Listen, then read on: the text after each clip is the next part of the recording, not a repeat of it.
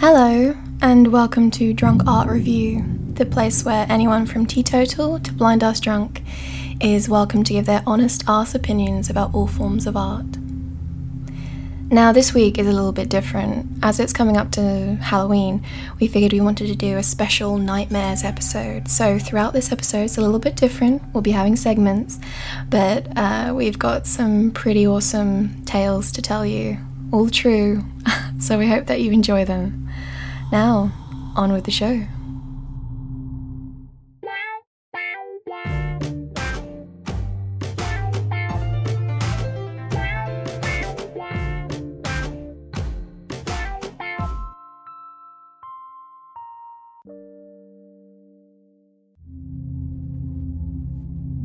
Diving straight into our first submission, we get transported to an island, and Tom tells us how it unfolds every single time. It's not really that scary, and I've only had it a few times.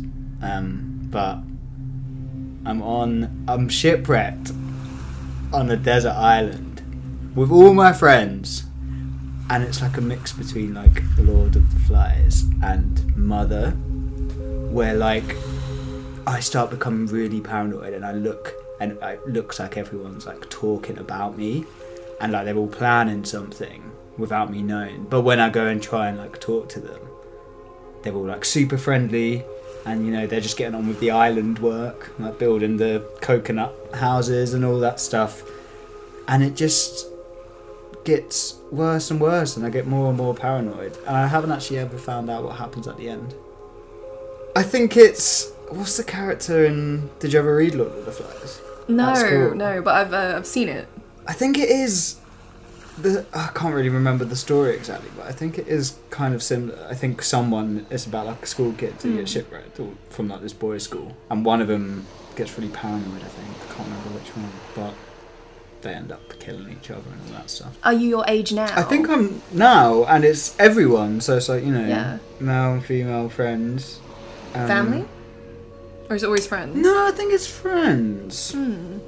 Yeah, my family have never cropped up on said island. Hmm. Um, Do you have a distinction as to what the island or where the island is, or is it pretty much like lost? You're you don't know It where. is, yeah, it's pretty much just like lost. But everyone's very chilled. It's like we've all accepted the island life. Yeah. And we're just But trying to build like a society. But I just can't get down with it. Do you know? Do you think that you're like in a position of power in your dream, or are you kind of No. are you not working?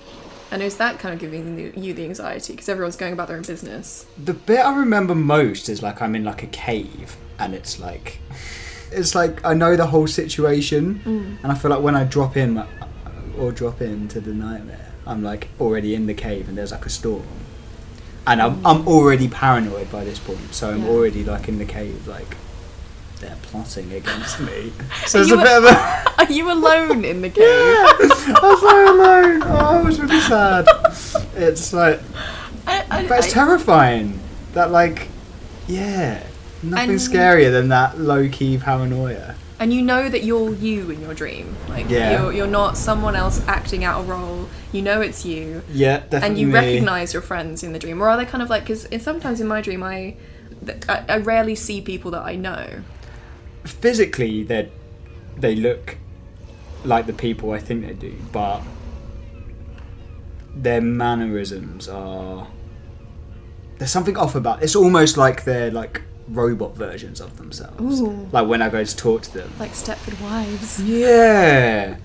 Maybe there's no one else on the island actually. Maybe it is just me and I've like imagined all my friends so well and now I'm imagining them standing against me. Yeah. It's very stressful. It's not a nice one to wake up from. So have you had this dream multiple times, or Yeah. I think I'd say the times I've remembered it maybe been like three times in the last don't know, a couple of years or something. so the first time you had it was when you were older? Yeah, yeah, yeah, yeah, yeah. And it's yeah, it's all it's always starring the same like friends that I've Mm. have kind of been in my bubble, I guess, from the last like two years. Yeah. It's quite a recent dream. I wish it progressed every time. I wish it like went on to You the next further. chapter. Yeah, but I never do. Um, but I can't. I, I couldn't say a start point or an end point Mm. either. Um, Well, that's what they, they always say when when you're in dreams. You're kind of you are where you are. You start in the middle of a sentence almost. yeah, well, that's Yeah. it. Like when I start, I'm already in the cave, and all this stuff has already happened, and you know, So you're Uh, already totally aware that everyone's plotting against you. yeah. And do you think of yourself as being like, oh, I can, um, I can escape this island, or is it more of like you've just accepted it? I think it's like, I don't know. When I drop in, I think it's got to the point of like, either someone's gonna kill me or like I'm gonna have to kill someone. Seriously, that's how stressful it is. Oh my Like, there's no escape. There's, There's no. no no boat. No like, you-. You, no- don't even con- contemplate leaving the island because I guess Yeah. the ocean's pretty scary in itself. Yeah. I, I wouldn't want to leave. It's like a really horrible Moana. the worst. Well, they say Moana, Moana is like a dream in itself. Like she dies and it's a dream. That's that's a theory, Oh, what out on the boat? as theories go. Hmm. God. Maybe it comes up like when I feel like I haven't kept in touch with someone as well, like as much as I should have, sort of thing. Yeah. So it's like maybe it's like a guilt thing. Like I'm always, almost feeling like the bad friend, but in the dream I'm like flipping it and bit. Yeah, I don't know. I feel like that's yeah. possibly a trigger for it. Well, people Um, often punish themselves in different ways for things that they feel that they need to be achieving Yeah, yeah. or um, fulfilling within like their own friendship groups and relationships and things like that. yeah, yeah. So it's interesting that you're you've almost got this self guilt of like, well, I'm, I'm I have to do something. I have to kill someone or I have to be killed. Like it, it's it's one or the other. not the way to handle situations, Tom. yeah, it's Oh, um, yeah, it's very interesting. I'll uh, I'll keep a, a record of it and see when it happens again. Is there anything that particularly sticks out in that dream that you always notice that you know that you're you're in that dream? Mm, the same people. Hmm. Um, Have you told any of those people you're in the dream? no, no. Um, you don't star in it actually. Not that I No. know of. no, but I suppose um, I've been sort of in and out of Yeah, I mean, that's like, yeah, university Yeah, yeah, and then a couple of years and then living together now. You so. know, for two weeks you Oh are. my god, I'm gonna reappear. You're the one building the coconut radio. You'll be like, oh, she's making her way in. I just, I just slowly turn around like, are you okay? Oh, that's exactly what it is. It's like the big eyes, like, hi Tom, like, how's it going today on the island? And it's just like, "Oh, You- I weird, know you're plotting against me. The weird thing is though is that that's your brain talking back to you, you know. So it's like Isn't that weird? That that part of the brain must exist Yeah. all the time. just imagining everything. Oh God. Well, um, if I do appear, please don't kill me. I won't, I won't. So just share your radio with me. I'll. Uh, we're good. We're good. We'll make a pact. yeah. Um, well, thank you, Tom. That's uh, a fantastic nightmare. You're very welcome. I mean, tell me if it, you know, develops. I will. I'll keep you updated. Yeah. Chuck part two. Nice. Well, yeah. Thank you. Cheers. The image chosen to reflect Tom's story is The Storm, a painting by Norwegian artist Edward Munch. The painting setting is that of a Norwegian seaside village, Åsgårdstrand, where Munch often spent his summers. A group of villagers can be seen huddling together to protect themselves from the storm, while in the forefront of the painting stands one lone figure, dressed in white and separate from the others, covering their ears and bracing themselves against the howling wind. Our next haunting tale is from Alexander Ward. Hear him as he describes the beach and what he's constantly on the lookout for. Hello, I'm Alex, and I'm a photographer from Suffolk on the east coast, and this is my dream. So I'm on a beach, and it's dark, but it's not too dark. Like, there's moonlight that's bathing everything in this like blue and silver tone, and I can feel the texture of my, the sand under my feet, and to the left the tide is in, but it's quiet and it's calm. So I arrive already walking forward and there are tall cliffs on my right hand side that are made of like earthy white browns and I feel like something is coming like this looming feeling on my chest.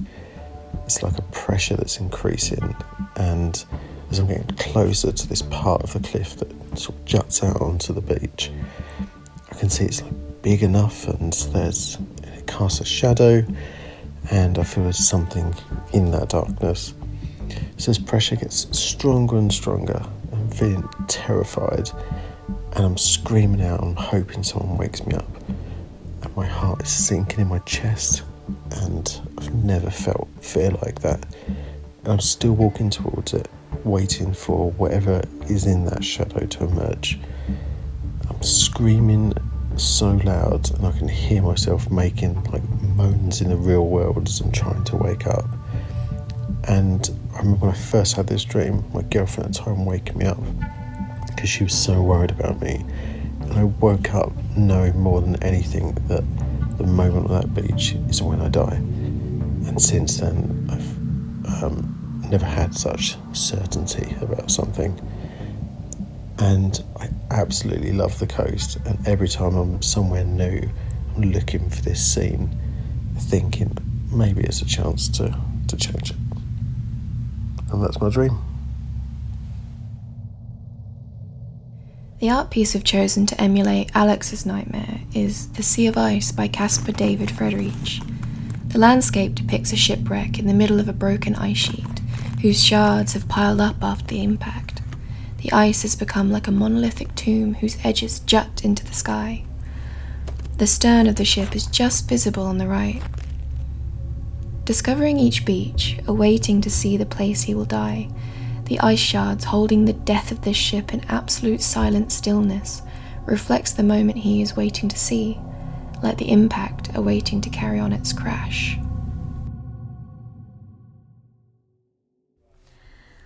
Now, because I'm sure you want to know, um, let me tell you my nightmare.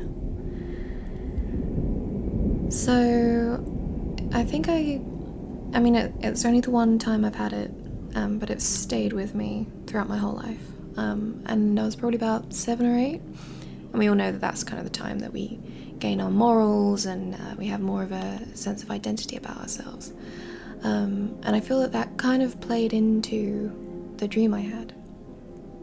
So, anyway, um, the start of the dream, uh, I'm at a cinema and it's an underground cinema. I, I often dream in twilight, so there's there's never any like strong um, blaring light. It's almost like I'm looking through a filter. Um, even on bright days, um, it'll still feel like I'm through an Instagram filter. Um, so anyway, yeah, the dream starts um, in sort of this underground cinema, and I'm with my sister's friends. Um, I was the youngest of the family, so we would always sort of I'd hang out with them, as all young children do. But then again, I was never really fussed, spending a lot of time alone. And so we're at the cinema, and then um, suddenly we're at home. I don't know why the cinema is important, but we always remember these details.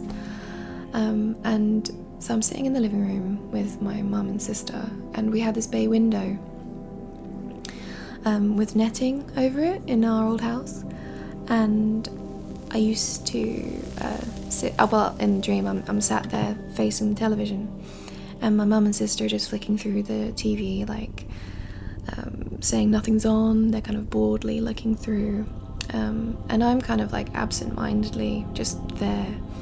And I notice this sort of this movement and sound behind me, and as I uh, sort of quickly turn around, I see this giant man, like a two story man, um, running down the road, and he has no skin.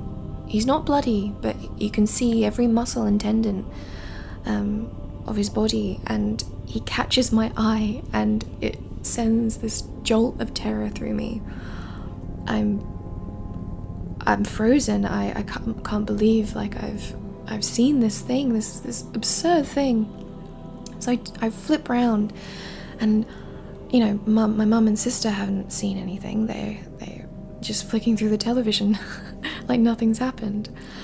And I'm there, and I'm having this like internal sort of terror crisis of what have I seen? And then I kind of I notice um, that there's this dune buggy of people waving pitchforks down the road, like chasing after this man, this giant man. Um, because obviously, at an eight year, you know, as an eight year old, you know, persecution is clearly through pitchforks. um, so anyway, I I see all this and I I sit back and I turn facing the room. Mum and sister not really paying attention. They're just looking through the television, and my heart is racing and I I suddenly hear um, sort of this thud, thud, thud um, behind me, coming closer. And as I turn around, the skinless man's face is right at the window, huge, staring directly at me. And my mum and sister can't see anything. They're still flicking through the television, like there's nothing, you know, like oh, there's nothing on, blah blah. Um, and I'm looking directly into his eyes, and all I can hear is my mum and sister. I can't hear any of the commotion that's around, like sort of within me, or um, even the crashing of the glass window as his hand is like forcing its way through. Um, and thinking about it, he didn't seem malicious, but the hand comes straight towards my face, and I jolt awake just as his finger's about to touch my nose. And yeah, um, it's funny. The more you you think, the more you tell a story, you get more used to it, and parts of you do. But uh, I do kind of think that when you when you start to remember the the real details and you start to talk about it, you kind of experience it again, and it is you feel that same terror. I think. Um, but yeah, I guess you can compartmentalize it a little bit easier after you've said it a few times. But yeah, that is my nightmare.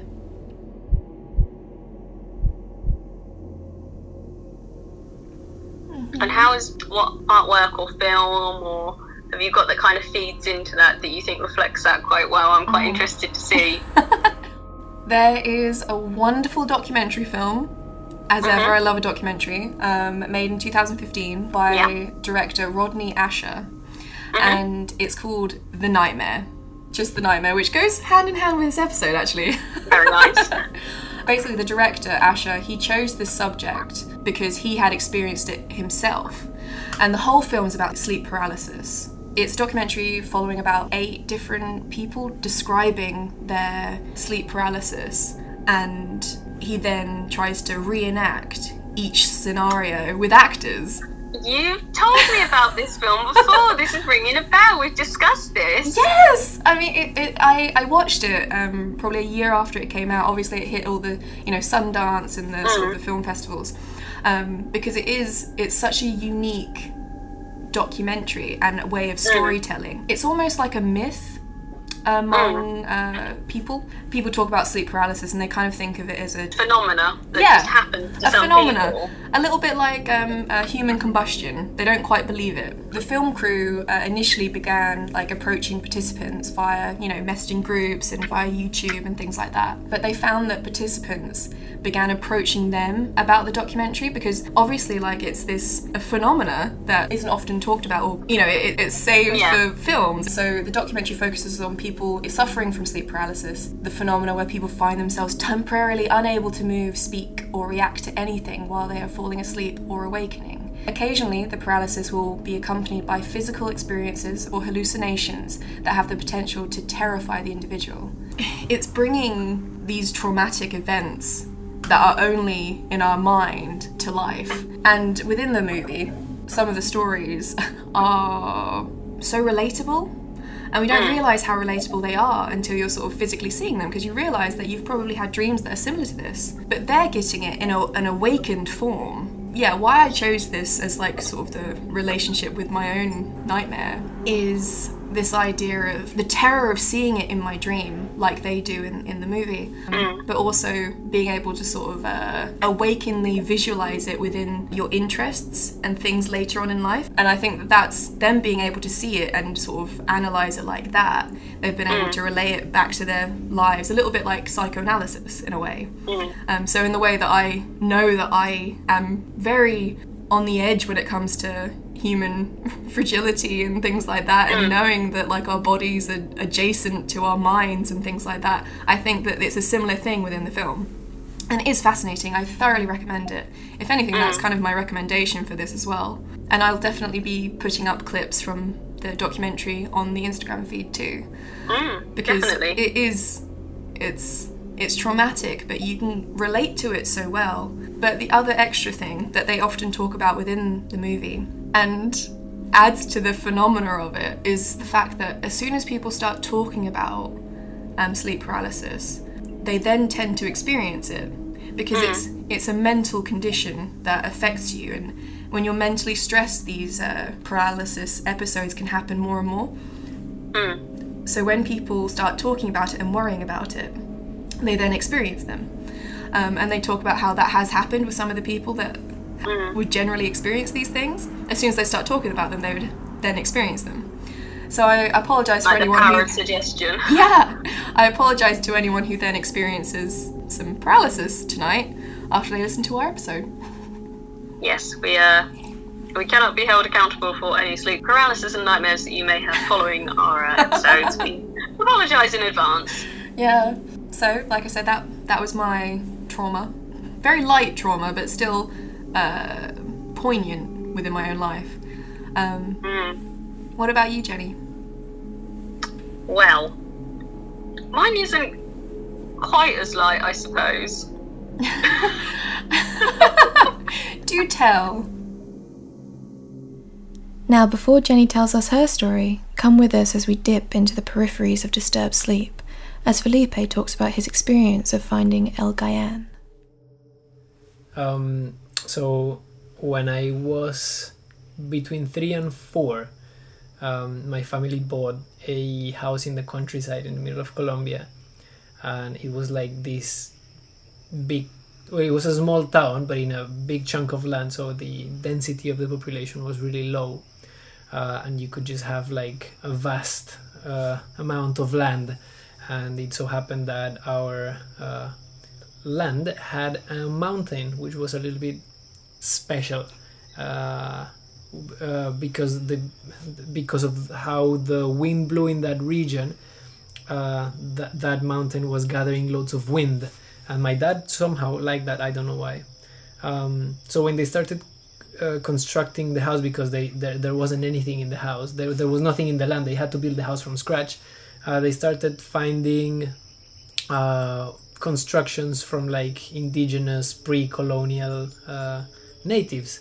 And then uh, one day as this is this is told to, to me by my family I, I got lost in the mountain which is pretty scary. It's like very responsible family actually. If you think about it it's like uh, do you know our three four year old you know the dude where where's the little dude? He's like oh it must be somewhere in the mountain in the middle of like this I don't know how many acres it was, but it was a massive chunk of land just to not keep track of your son.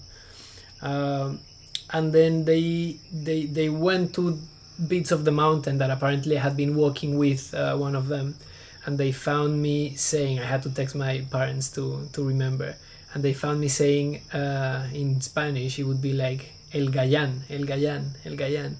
And I was pointing at a, a rock formation in a specific place. It was like El Gayan uh, which uh, would stand for uh, guardian or the guardian. Uh, so it's pretty creepy that I could not even speak, and I was telling them like, you know, the the guardian, the guardian. That's that's the guardian. Um, so then obviously I was uh, taken home. I have not experienced this with any of my nieces that are three or four, but if that was to happen, I, I'd be terrified. Is they're like, what are you talking about? Especially with all of the horror movies that you see now, uh, and you you see that that's how it all starts going wrong. When the kids start pointing at things that are not there and calling them out, then then that's not that's not uh, healthy or comforting in any way. Uh, so they took me home, and then they started uh, doing excavations around the, the the mountain to see if there was maybe some resources or just out of curiosity what was there. Uh, and they found in the spot that I was uh, pottery, like handmade pottery, and some of this pottery had uh, rema- remains, but I think to, to, the day they were like small bones, so it could be more like food rather than human. But obviously there were remains of human beings as well in there. I don't know. Uh, so they started taking pots to the house to reconstruct them, empty them, uh, making sure that they could be kept. And uh, some of them were intact, some of them were broken. And when they started gathering all of these things on the on the building side that there was, um, no one could sleep. Uh, they were like there were noises in the house. People would just wake up um, my siblings also they're like they were back then 13 and 14 or maybe 15 and they clearly remember like yeah the weird things were happening around the house on so my parents are very spiritual my dad is extremely respectful of all of these things so he said like okay we're gonna take all of the pots.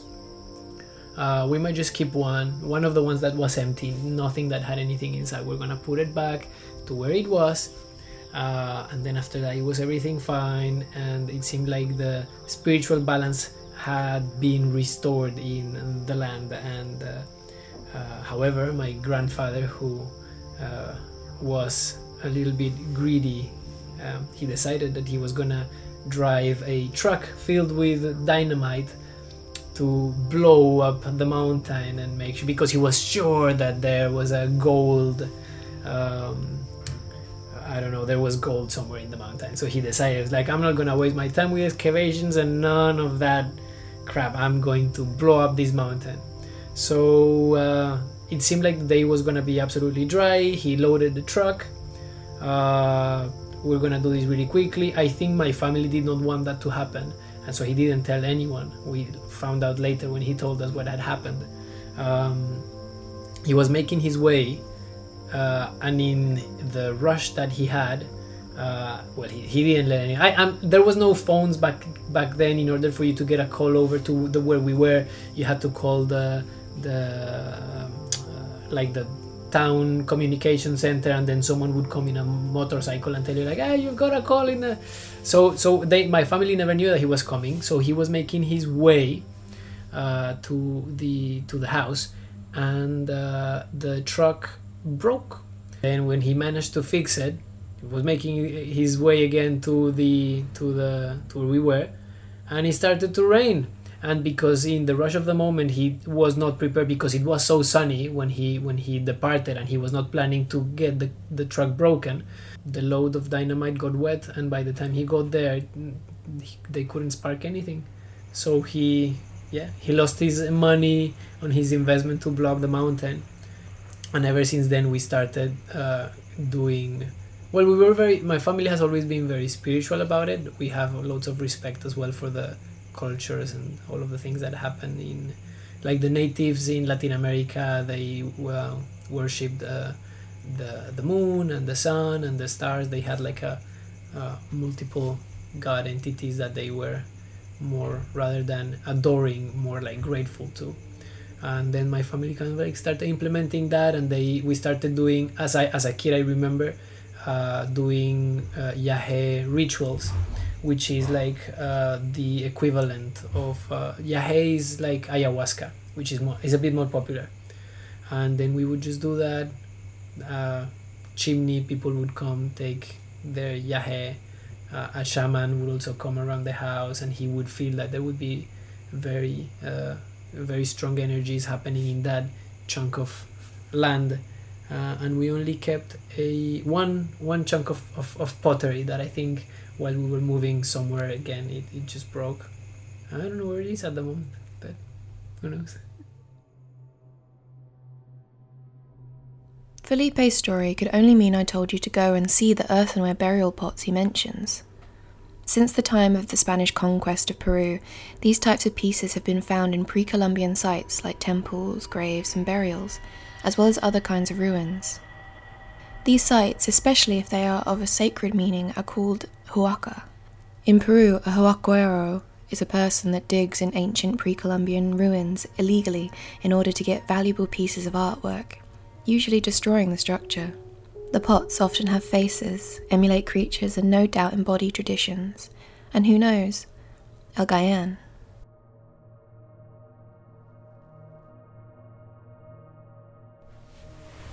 Our next submission is from Flora McLean, who tells us all about some unusual characters her subconscious shows her during her sleep paralysis episodes. I want to see you dance on the blood dimmed tide. So I've had sleep paralysis my whole life. I remember being like a six year old and being in bed and feeling like I was underwater, unable to scream or move or do anything, which is, you know, traumatizing for a six year old. But in my adult life, it has become a bit more farcical. So I don't usually get like hallucinations, like horrible spectres and scenes like some people see. I usually just am paralyzed, awake but can't move, which is stressful in its own way. But um, when I do get hallucinations and visions and stuff, they're like just weird. It makes me question what my subconscious is telling me when I see these things. So one time I just saw like a real Russian nesting doll, a woman that just looked like a Russian doll. Her shape and like her face and costume was like that. And another time I think I saw like Jeremy Corbyn. I just remember waking up in the morning being like, why was Jeremy Corbyn in my room last night? Oh, yeah, it's because my brain does this weird thing to me. The clearest one I remember is waking up in the night and seeing just these bright flashes of light, three or four of them. And in the light, when the flash went off, it was just this man stood there wearing like a flat peak cap, posing for us for selfies. His thumb and forefinger uh, on his chin, you know that classic pose that lads do when they're in the club, like every time in all the pictures. And he's doing that and pouting and like trying to look cool. And it was just so odd that at that point my brain was like, oh yeah, this isn't real. This is a hallucination. So I could actually wake up and not see this weird man anymore. So yeah, I don't know what that says about me. I usually get it when I'm stressed, but I don't know why my brain decided to show me that. Maybe to cheer me up. I don't know. That's probably for paid professionals to figure out. For Flora's story, I've chosen a photograph by Nicolas Bruno. Like Flora, Bruno has experienced sleep paralysis for most of his life. Within his images, Bruno often uses water to symbolise the aspect of being submerged in paralysis, while also reflecting the feelings of drowning and suffocation. The image itself shows a broken bed, slowly descending into a flooded field. The bed's occupant sinks slowly with it, unable to wake themselves from their dreams. Now let's go down the audio phone waves and listen to Jenny's nightmare. So, my nightmare, and I'm going to talk about a very general kind of fear and mm-hmm. think something that terrifies me, rather than a specific nightmare that I've had, but something that falls within nightmares that all of the nightmares that I have generally fall and relate to this. And again, mine is spurned from something that happened in my childhood. People that know me know that I lost my father when I was young. And basically, my anxieties around that as a child, because again, I was at a poignant age of like developing those concepts and ideas. I was set, I was uh, eight at the time. So my kind of phobia stems from that. And I was trying to find the technical terms for these phobias when I was doing my research. So for a long time as a teenager, I had a form of agoraphobia because I was afraid of going out quite a lot because I had this idea in my head that something bad would happen. Now, I didn't realise this, but there's actually a kind of a word for that. So there's something called panphobia, which is a vague and persistent, I should say, dread of the unknown. So it was kind of like a form of that because I was always in this this kind of mindset that if I go outside, something horrible is going to happen to me or my family. Those kind of then fed into probably what I would consider my worst nightmare today is thanatophobia, which is the fear of losing someone you love. I was really interested. I was reading all these different phobias, and it, it ranges from like fear of the color purple to fear of buttons to being afraid of men, and and like the one that really is the kicker is fear of long words, and it's like the longest word you'll ever see. Like who names them has got some kind of like ironic sense of humor. I love that. So I sent Rosie an image for her to have a look at, and I kind of experienced this kind of recently. So going back to like this afraid of loss and losing people I love, I also worry and am frightened of the consequences of if something happens to me, for example, the impact it then has on other people. So if I was unwell Yeah. or something happened to me, what would then mm-hmm. happen to people I care about? This was brought up recently, and I'm not going to dwell on this too much because I don't like to go into my private life very much. I was poorly recently and had to have an overnight stay in hospital. Don't panic, people. I'm absolutely fine. This happened over a month ago. I'm absolutely okay.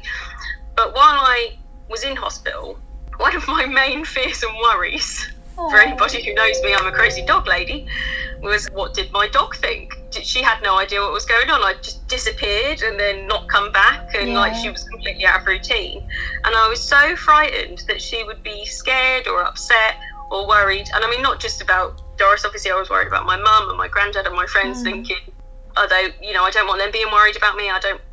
But I had this thing about Doris being It's because Like- Doris is um she's entirely reliant on you emotionally, Yeah, you know, physically, and she she's your child. she's the centre of my world. Not only that, she's an animal. I can't Explain. convey to her, I can't reason with her and tell her what's going on. So I had this horrible fear that she was, you know, when you're unwell anyway, you just you get worried about things anyway.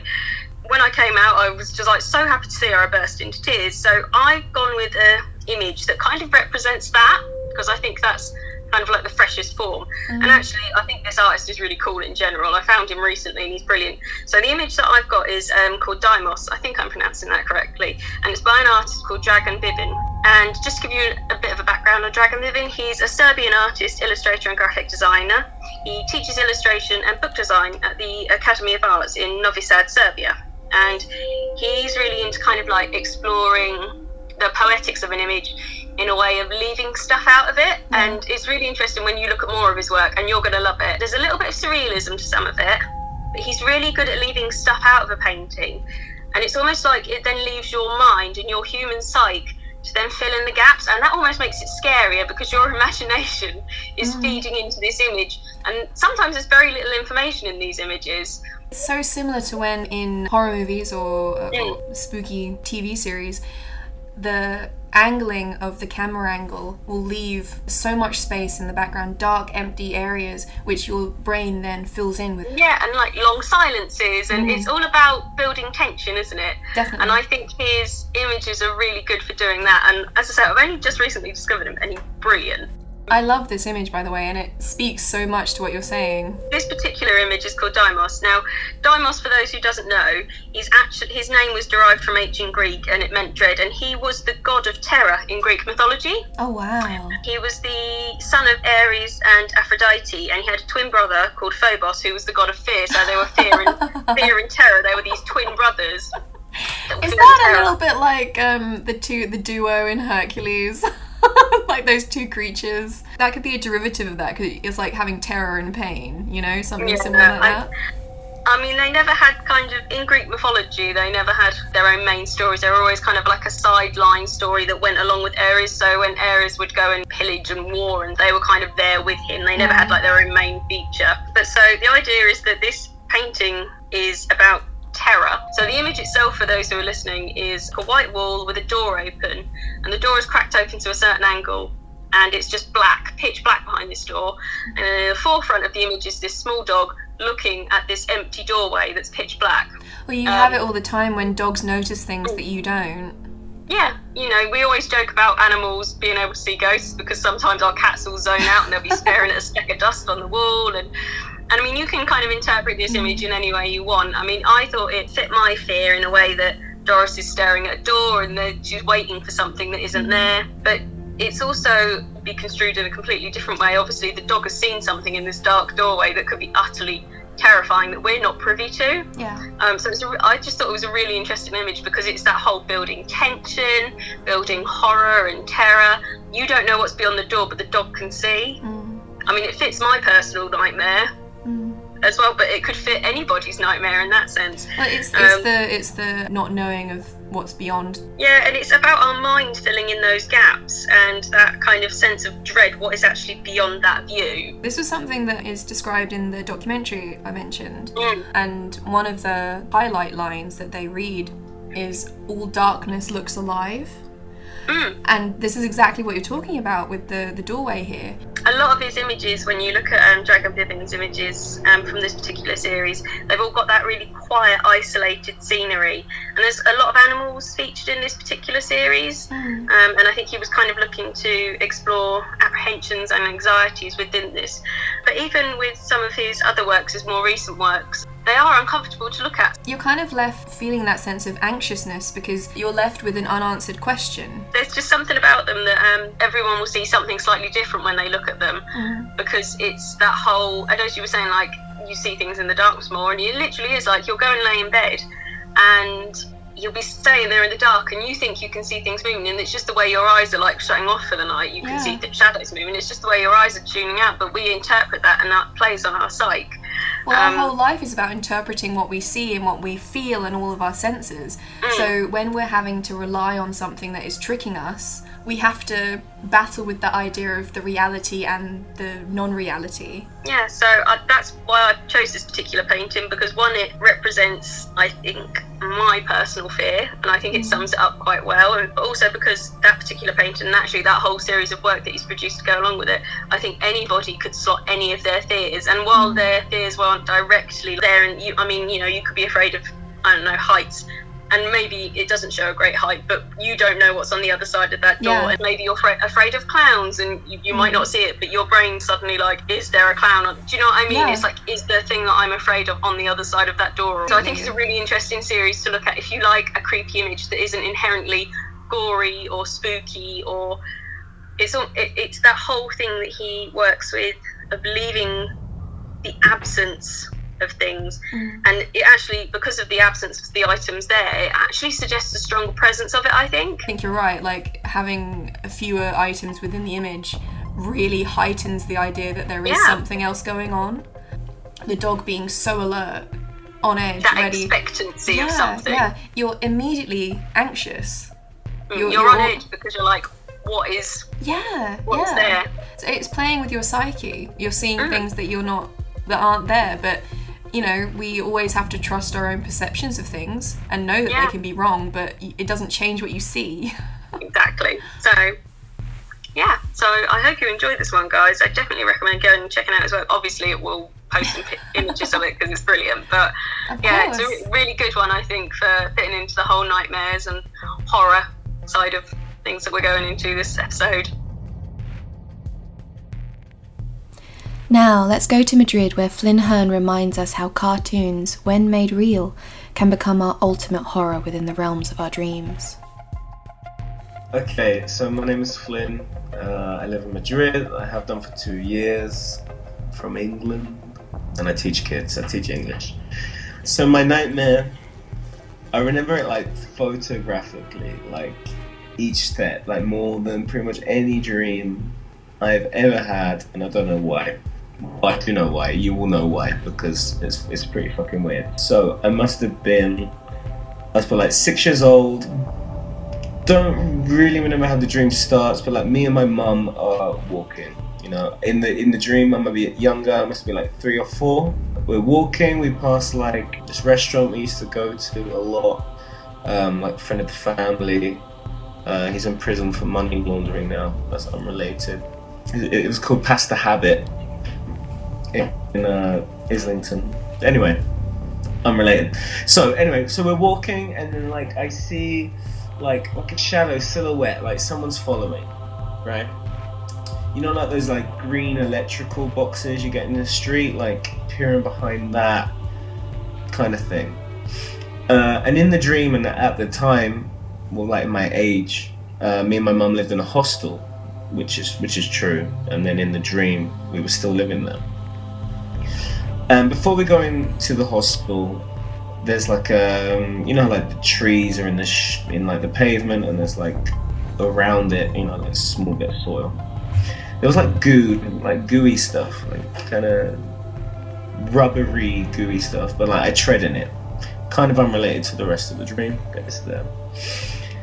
And so in we go to like our room because it was a room, and I had like a Power Ranger bedspread, which is I had in real life as well. And my mum says, "Don't open the door, don't leave the room." And my mum has to go somewhere, which probably happened as well, several occasions. And then there's kind of like a skip. I'm outside the room. Imagine not like a hotel corridor, but like a square corridor and like doors around it. And then from this point, I'm seeing myself above because I'm being choked, specifically with a belt. So the, the character, the person that was following me earlier, unbeknownst to my mum, was choking me with a belt, and I kind of see myself from above, and like very traumatizing. Like I wake up, and then like in my dream, I might have been like choking in real life because I kind of coughed, and there was like a little like something come out, but the the it wasn't a person, it was a character that, and I wasn't really into the TV show. The character this is like such a great build up. The character, and you would never guess what it is, it's hilarious. Uh, the character, and I don't know why, the character was from the Wild Thornberrys, Nigel Thornberry. don't know why, I never really watched the show, but I have the most vivid memory of being strangled to death with a belt by Nigel Thornberry from the Wild Thornberrys. That's, that's it. When you tap into the culture of the internet meme, Nigel Thornberry is a solid staple among the everyday comedian so it makes sense to show you a piece that transforms this 2D cartoon character into something genuinely terrifying. The planes of flat 2D animation can hide the horror of obtuse features that make the cartoons alive. However, Miguel Vasquez brings that 3D reality to a jarring place. Go see for yourself this Halloween. Our next submission is from Matt Fawkes, who tells us all about his nightmare surrounding a famous WWE wrestler.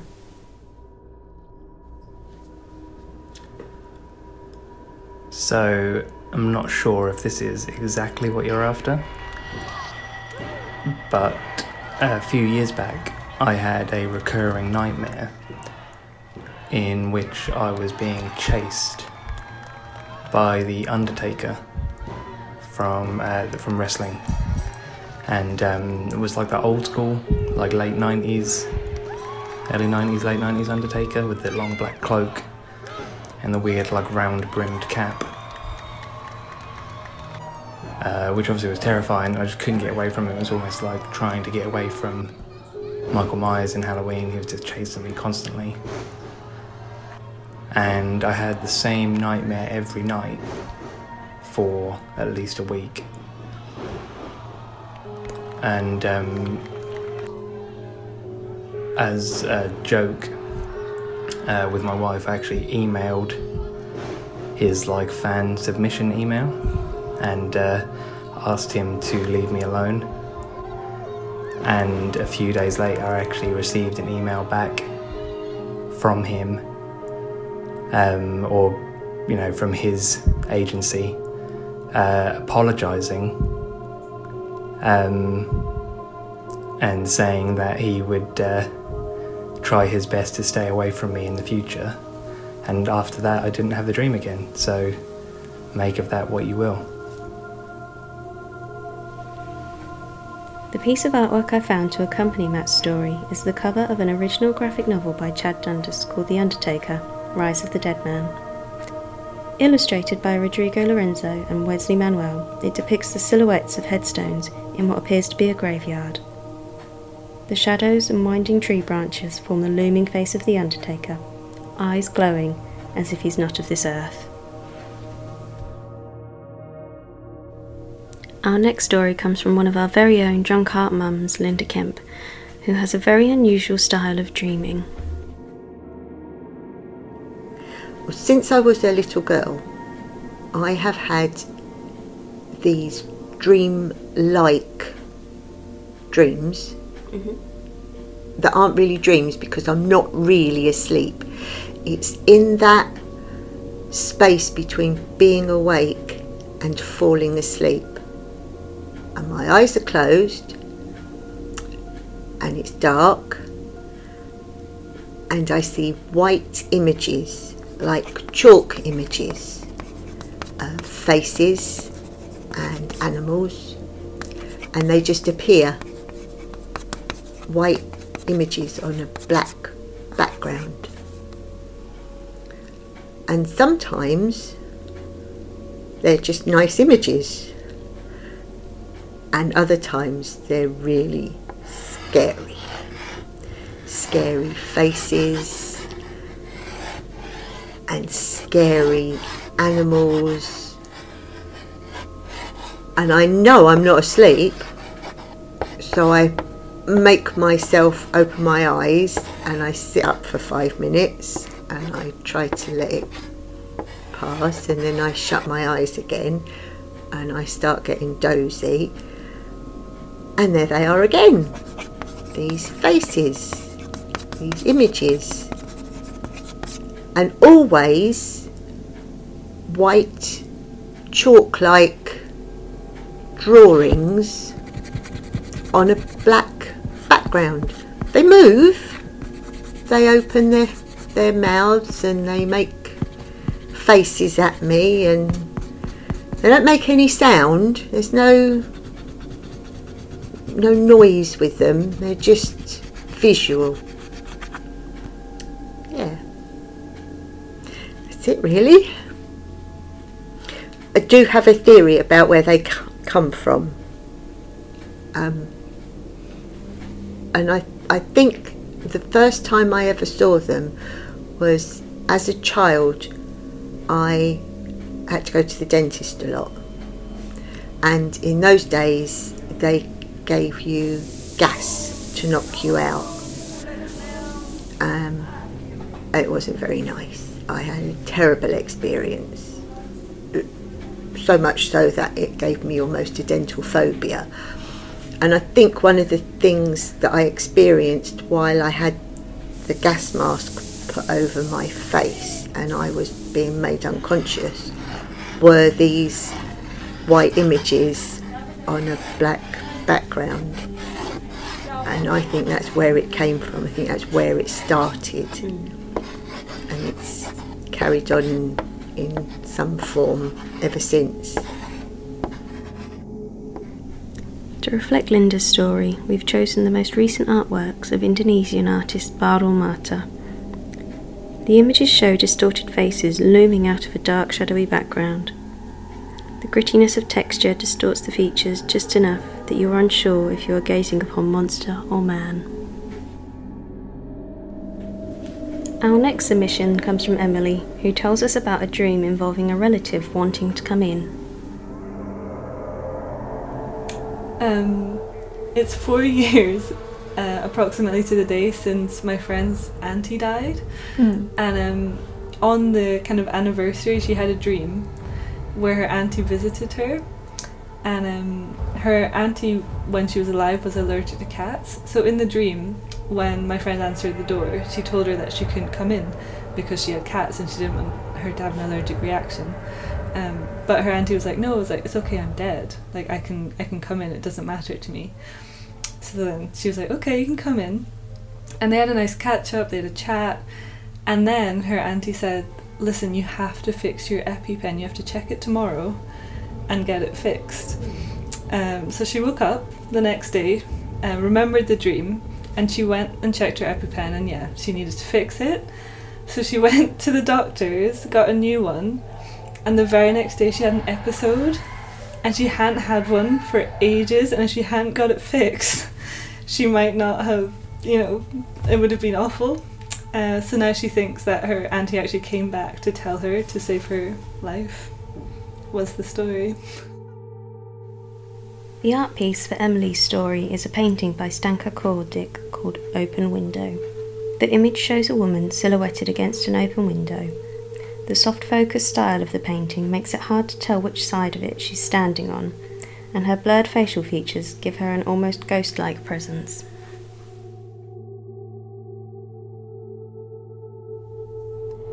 For our next nightmare, we go back to Madrid to hear Rafa tell us a dream. A dream I'm sure we can all relate to in those moments we jolt awake in the middle of the night. Yeah, as a kid, I used to live in this apartment, and the stairs to go up would go up in like a square shape. So it would look like a really big hole. You know? Like a square spiral staircase. Yes. So I lived in the sixth floor, and every day as a kid, I dreamt I fell down that hole, and I woke up when I hit the floor every single night for like a really long time. yeah. How old were you?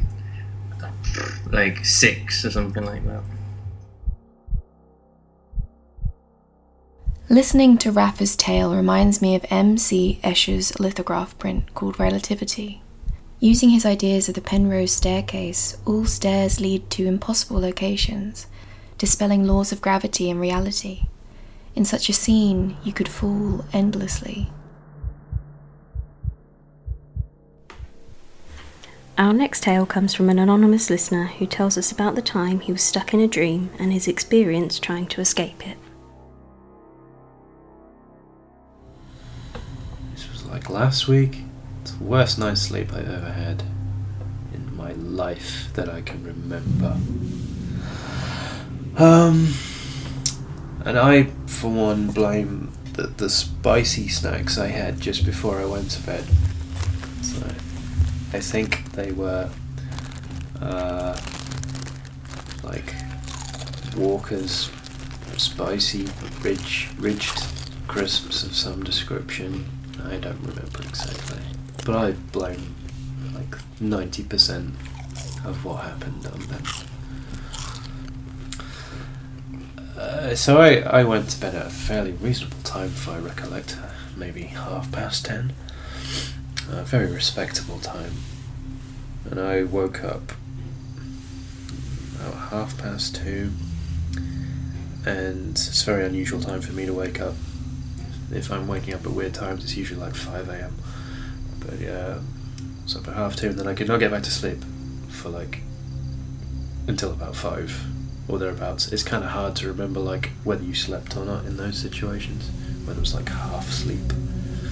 Um, but I think it was about five or something, and then I drifted off into that kind of half sleep that you have that's just before you wake, which is where I find like the weirdest and most upsetting dreams tend to happen. They're very short, I guess, time span wise, but um, yeah, they tend to be the most intense for me anyway. Um, I rem- uh, there, there isn't actually any literal, well, there isn't much content to the dream as such. It's more that I I was suddenly very aware. I was in my room, in my bedroom, so it it could have made sense, except that I was completely aware that I was dreaming and that what I was seeing wasn't real at all. I was actually very, very aware. Like I've never been so like this this isn't right and I should be waking up, but I couldn't wake myself up, which was the real terrifying thing. Um, uh, and I, th- I think it was also in that that moment because I knew that what I was seeing wasn't real, even though it was just my empty room. I knew that my mind could actually bring out anything, like it could be there. Anything could be walking in, like that. Um, and I was desperately trying to wake up, and I couldn't figure out how to do it. It was like you fumbling for a key, you know, in a lock. Um, s- somehow I did manage to come out of it. I don't know how I did that, but I was I was just so relieved to actually be in the real world again. um, so yeah, it's not it's not even a, a dream that was about anything. It was more of a uh, the construct of a dream, um, and, and and being the awareness was the was the terrifying aspect of it. Actually, there was another small part to it. Um, I remember this was like a trick almost. My brain almost tricked me into thinking I'd woken up. Um, I thought I, I remember going to the to the window and it was raining outside, and I decided to open the window because that would bring in fresh air and um, wake wake me up, presumably. And I actually, at that point, thought I'd woken myself up and that was real. No, because like a few moments later, then I did actually wake up, and then I realised the window wasn't open, and I'd not done any of that. um, so it it felt a little inceptiony in that way. There was different layers to this dream, and um, it uh, yeah, it was quite an upsetting experience, really. Uh, quite quite helpless. I felt quite helpless. I guess. Yeah, that's my story. That's insane. It's almost like you're lucid dreaming. Well, yeah, um, I've heard of things like sleep paralysis, but I don't. I think that if that's what it was, that's the first time in my life that's ever happened to me, and I now have a lot more kind of understanding of the people who said like how horrible it is, and the fact that that could happen like on a regular basis sounds debilitating and not very pleasant. For this story, I've chosen a piece by Stephanie Serpick called A New Fall Number 5. The painting shows an unmade bed, dishevelled bed sheets, and a crumpled blanket. An out of view light source lights up the room against a dark background. If you look closely enough into the textures of the shadows, shapes begin to emerge. One in particular is like that of a window.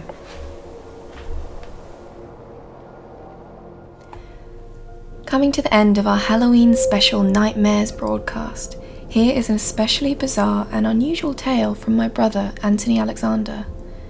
As if living in the attic of an old people's home down a haunting gravel driveway wasn't enough, he witnessed things beyond the veil of sleep and awake. Things that make you question what's real. So here we go. Enjoy this final tale. So that was freaky. Um, so I just, I was just about ten minutes into my uh, talking about dreams, and uh, we had a power cut, which freaked me out. Um, but anyway, so I think I'm going to have to do it all again. But um, there's a house.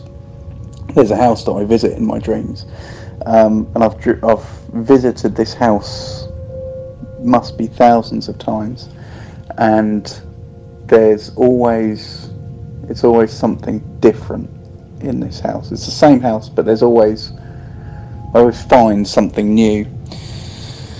Um, and there's all there's there's nothing particularly odd about it, other than the fact that uh, you know everything in dreams, because of obviously the way dreams work, everything in dreams is bizarre. There's nothing that feels bizarre about this house, if that makes any sense. But there's always a presence. There's always it's always empty. It's always dark, but I always feel like like sort of depl- displaced. Like it shouldn't. It shouldn't. It's not right. There's something not right about this place. But I've gone to it for years, and like I say, I always find something new. There's been a theatre. You go through a door, and there was a theatre. You came out of a trapdoor, there was there was, there was uh, you would come out on the stage, and the stage was really high up. Um, and you looked down, knowing it, it was this. It was the knowing that that it was empty, and seeing that something had moved, something was out of place there. They're the things that that are the most terrifying in dreams. For me, anyway, it's things that are out of place, things that you know shouldn't be there, but they are. Things that you know are um, out of place. It's things that are out of place for me in dreams that terrifies me. Um, I mean, this this I suppose as an example, one of my earliest memories of this house was I must have been nine, still living at home, obviously, um, and there was a painting painting on the wall, um, and the painting was just people, loads and loads of people, um, kind of as if it was uh, some kind of uh, melee um, going on, and I was trying to figure out, I think, by looking at this painting, what had happened to someone in this painting. I was looking, it was a bit like a Where's Wally kind of thing, but but much much darker, um, and obviously real people rather than cartoony. But um, and I found the person that I was looking for on the on the in the picture. Oh, I've got chills now. And the reason I found them was that in the picture they're staring right at me, um, and it's like I can, it's like they're looking at me, and it was a face of utter malice. Um, that wasn't good. It really wasn't good. And I remember being absolutely terrified. I was terrified to go to sleep. I was terrified to wake up. It was, it was just utter terror. Um, yeah, couldn't sleep for a long time after that. Definitely. But no, I mean, you know, I've had kind of waking dreams. I've had hallucinations and weird things happen. There was, um, I mean, when I first when I first left home, um, I lived um, with my then girlfriend at the time um, in a flat above an old people's home that she worked in, and the, weird stuff. I mean, I'm not really a, I don't know. I don't. I'm not. I don't really go in for um, all sort of um, paranormal activity and all that kind of stuff, but. Um, I remember the covers being pulled off me at night and feeling and having. Um, that was when I started having um, uh, sleep paralysis, and it starts. It starts as a wave in my toes, of all things. So you have this feeling, and you can hear it. You can hear the feeling. It's the weirdest thing. You can hear this feeling of waves coming up your body, and it starts with your toes and your feet, and it's like a, it's like a, um, it feels like feathers being sort of washed up your body, if that makes sense. It's really weird, um, and it's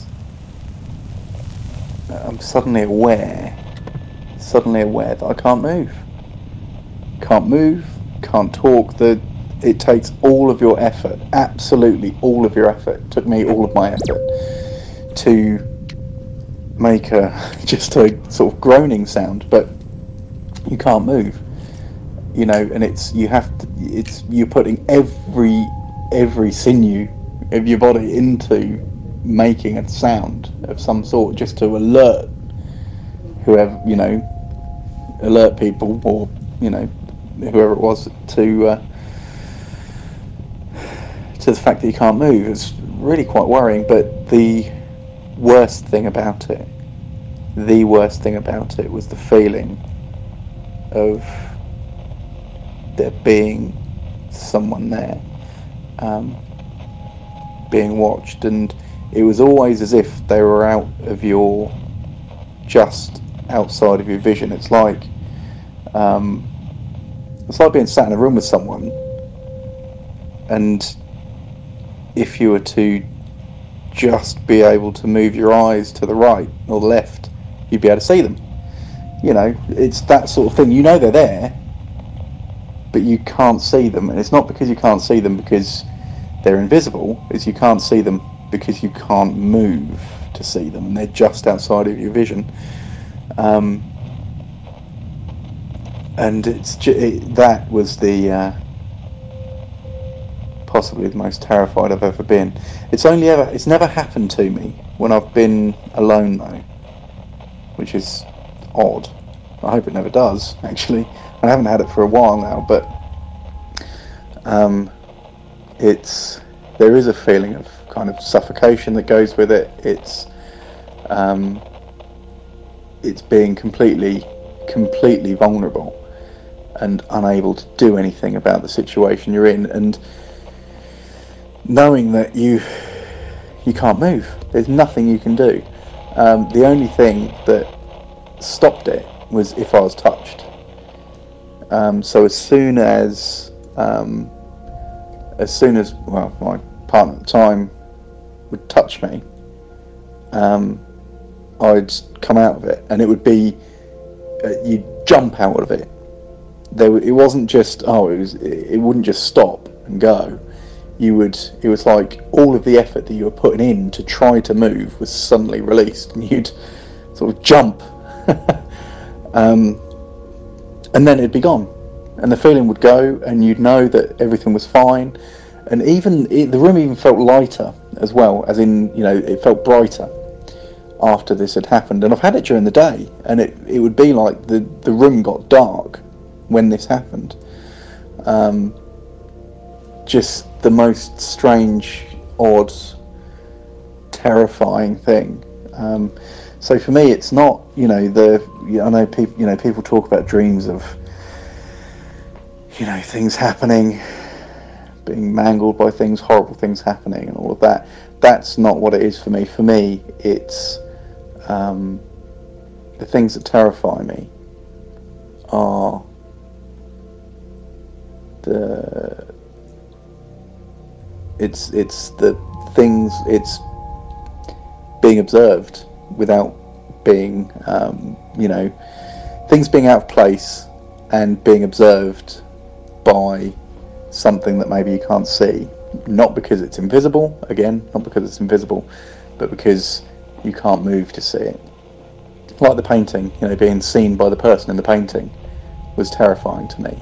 No one else in the painting was looking out, but this person was, and they were looking right at me. Um, and you know, there's been other things. The um, fat man with the boggly eyes behind the curtain. that was one that happened a few years ago. Just woke up to a fat man with boggly eyes peeping around the curtain in the bedroom. Um, and of course, I freaked out and they disappeared. Um, and other things. Um, I remember waking up and my partner was asleep and there was someone knelt next to the bed looking at her. You know, it was friendly actually. It was it was a you know a pleasant face, but it was an older face, an old lady. Um, and I recognised the face but couldn't put a name to it. Anyway, it turns out the next day, again, she was working in old people's home at the time. Um, she, it turned out that an old lady in the home had died that night, who was, when she showed me the picture, she was the lady that was in the room. So it's hard to say that I don't believe in anything like that, but I know that I wasn't fully awake and your mind plays tricks on you and all of that kind of stuff. So, to me, these experiences are, um, whilst I can't explain them, you know, and that in itself, maybe that is what paranormality is things that you can't explain. But um, to say that it's another, um, what's the word? To say that it's another consciousness, I think, is what I struggle with. I think it's it's the way your mind works, the way that you think, that determines kind of how these things happen, and and so I think it's all it's all it is all in your mind, it is all in your head, um, and that's that's kind of what I believe. But it nonetheless doesn't stop it being some of these experiences being the most terrifying things, um, the most horrendously terrifying things that I've ever experienced. But yeah, that's my bit. Perfect piece to underline Anthony's story is an image deemed eBay's haunted painting. Also called The Hands Resist Him, painted by Bill Stoneham in 1972. The painting was described as haunted because previous owners reported that characters in the picture would move at night, to the point of completely leaving the frame.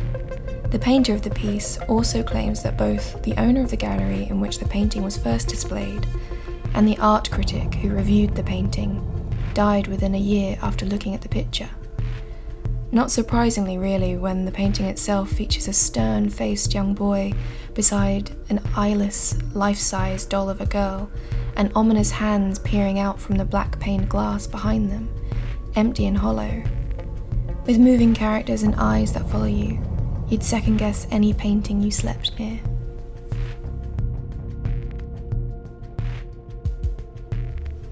Thanks for tuning in to the Drunk Art Halloween special. We'd like to especially thank everyone who contributed and submitted stories and artwork. To have a peek at the artworks we've chatted about during this episode, head on over to our Instagram, at Drunk Art Review. You can also find us on Twitter, on at Drunk Art Review, and if you have anything you'd like to chat about with us, then you can always email us on at drunkartreview at hotmail.com. Again, we'd like to thank you for listening to this special, and we hope that you don't have any nightmares.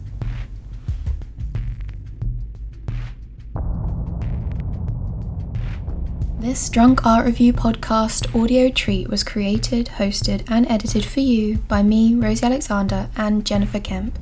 We created sound design using co.ag music, and sound clips were free sourced. For any further information about the audio and sound clips used within this episode, just reach out and message us.